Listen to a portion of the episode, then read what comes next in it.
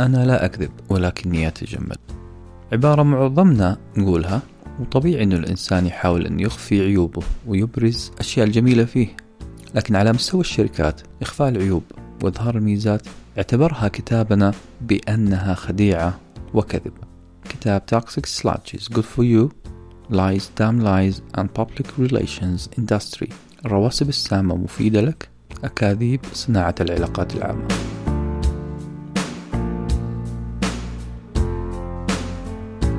لو بوصف الكتاب اللي بنتكلم عنه اليوم. إيش أوصف؟ إيش أخلي؟ خليني أختار أقسى عبارة ممكن تنقال عنه. الكتاب يحاول ضرب عنق الرأسمالية. المصانع رؤوس الأموال التجارة. ما ينفع؟ طب نختار تعبير ثاني أشد قسوة وأكثر استفزاز. نقول هو كتاب يهاجم بكل عنف شركات العلاقات العامة. المشكلة هنا حنزعل آلاف من محبي العلاقات العامة والعاملين فيها. فبختار تعبير أكثر رقة ونقول هو كتاب شايف أنه اللي يحكم العالم هو المال فقط المال ولا شيء غير المال. كتاب الرواسب المسمومة جيدة لصحتك للكاتبين ستوبر ورامتون. إعداد المراجعة الأستاذ عبد الله محمد سندي.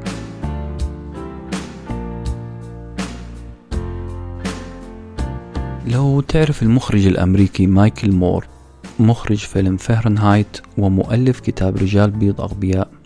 فأبشرك أنت وصلت. أنت عرفت من هما مؤلفا كتابنا لهذا اليوم. لأن الجماعة لهم نفس ال mood الغاضب المتشائم اللي بينظر للدنيا على أنها صراع ما بين طبقتين طبقة تمتلك المال والسلطة وطبقة لا تمتلك أي شيء.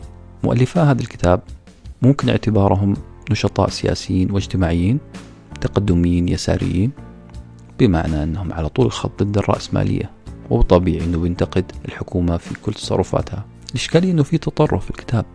لم يذكر ميزة واحدة للعلاقات العامة وهذه التقدمة مهمة جدا عشان نعرف سر هذا الغضب الشديد على العلاقات العامة.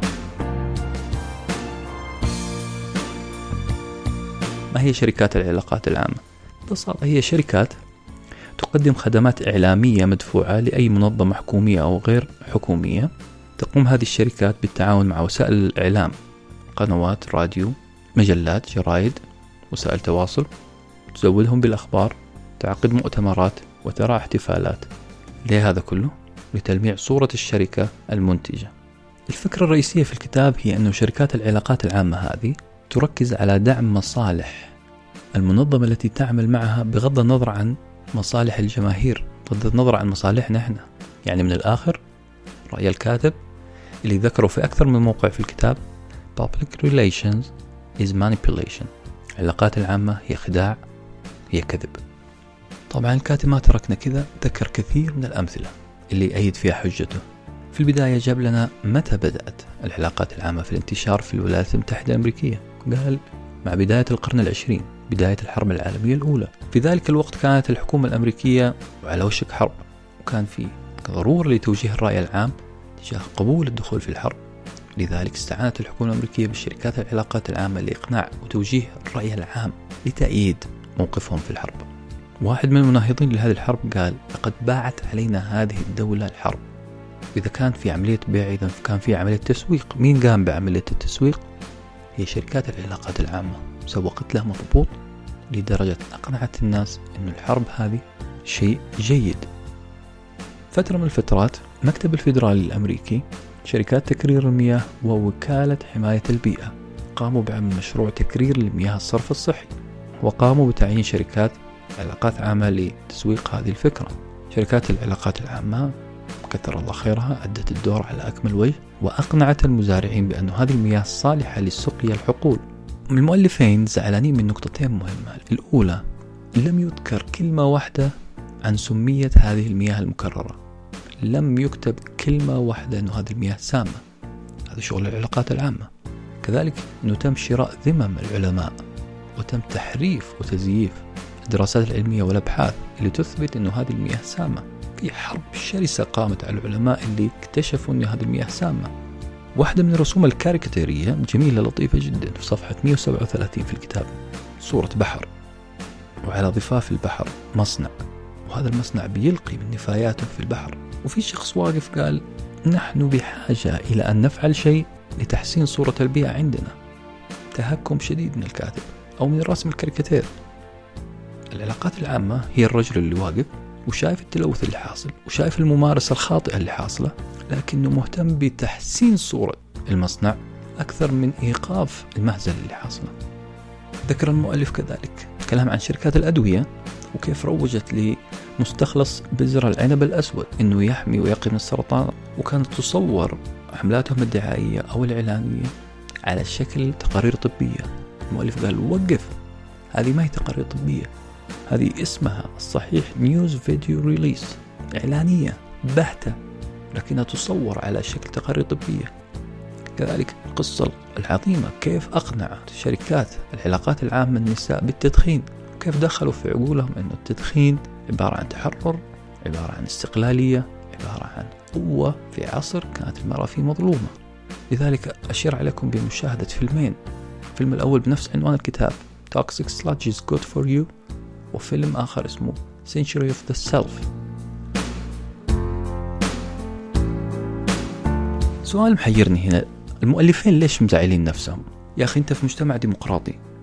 إذا كان في ممارسة خاطئة أو في شركات بتدافع عنها بما أنك مجتمع ديمقراطي فيه جهات أخرى حتهاجم هذا السلوك الخاطئ وبالتالي الناس حتسمع تو arguments حجتين وتقتنع بحجتك إذا أنت صح.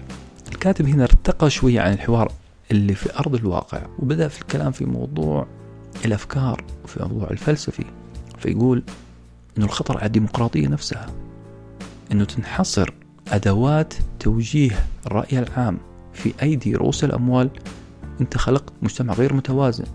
كأن المؤلف يبث مخاوفه على الديمقراطية من شركات العلاقات العامة. خليني شوية أتقول على الرجل وأقول لا ديمقراطية لا عدالة لا حقيقة مع وجود شركات العلاقات العامة. بعد ما حكى لنا مجموعة من القصص اللي فيها ممارسات خاطئة للعلاقات العامة الكاتب قال خطورة شركات العلاقات العامة إنها شركات غير ظاهرة للعين المستهلك خلف الكواليس. بتخاطبك على شكل إنسان عادي بتخاطبك على شكل طبيب بتخاطبك على شكل إنها واحدة من المجتمع بينما هي لها أجندة. في مثل جميل يقول لك لأنها تعمل بالخفاء إذا the best PR is invisible PR أفضل شركة علاقات عامة هي العلاقات العامة المختفية. بما أنها غير ظاهرة لابد أن نعرف إيش هي التكنيكات إيش التكنيك اللي بيستخدمه شركات العلاقات العامة.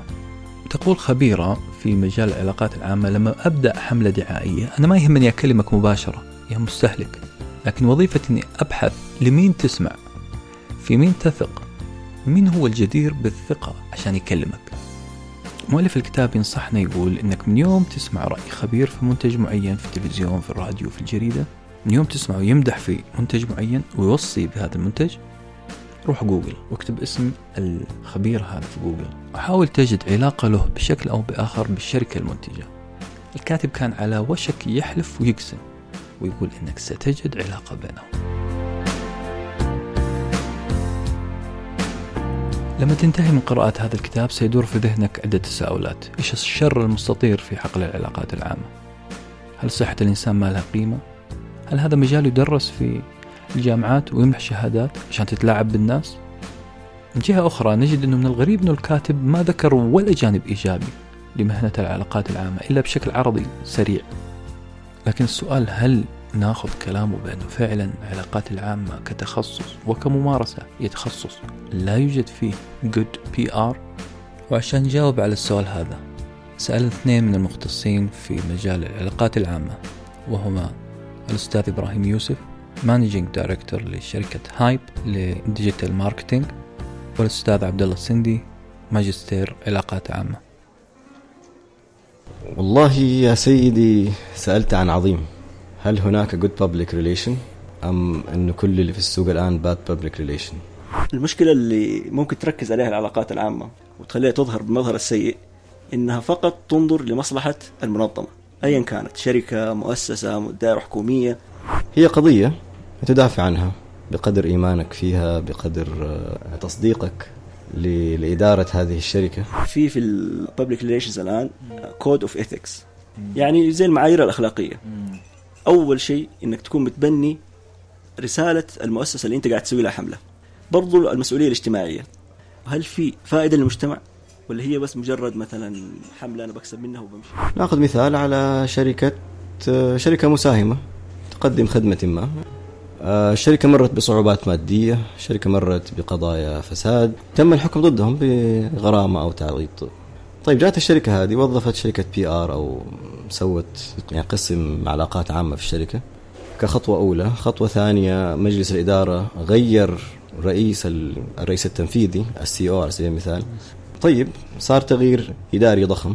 هل نحكم على الشركة هذه للأبد أنه والله شركة سيئة وأخطأت ومخطئة؟ ولا الآن في إدارة جديدة آه، عندها خطة جديدة ومن حق هذه الإدارة توضح للناس التغييرات هذه اللي صارت. دور العلاقات العامة جدا مهم في إبراز الصورة الجديدة للشركة عندما تحسن من خدماتها. وهناك bad PR. ال bad PR ما صارت التغييرات الرئيس التنفيذي ما تغير؟ في شلة مسيطرة على جهة ما. تفتعل حملات كاذبة تفتعل قصص لم تحدث للترويج بشكل إيجابي للشركة عشان ينعكس على بعد عشر سنين حيرجع يبان إنه هذه الشركة ما تغيرت هذه الشركة نصابة. آه فساعتها حكمت أنت على ال PR فعلا إنه والله ال PR هذا يعني كذبة. لكن العلاقات العامة الجيدة هي اللي تبحث عن أرضية مشتركة فيها منفعة متبادلة ما بين المؤسسة والجمهور بحيث ترضي الأغلبية وهذا ما نقدر نوصل له إلا عن طريق البحث. قبل ما تبدأ الحملة لابد إنك تسوي بحث إيش تبي تقدم. في طرق كثيرة للبحث منها SWOT مثلا اللي هو يبحث عن مواطن القوة مواطن الضعف والفرص والمخاطر اللي ممكن تهدد المؤسسة. ونشتغل على الفرص. بعد البحث تكون اكتشفت إيش الأرضية المشتركة اللي ترضي أغلب الجمهور وأغلب منسوبي المؤسسة. فنعم هناك good PR بالتأكيد في علاقات عامة جيدة.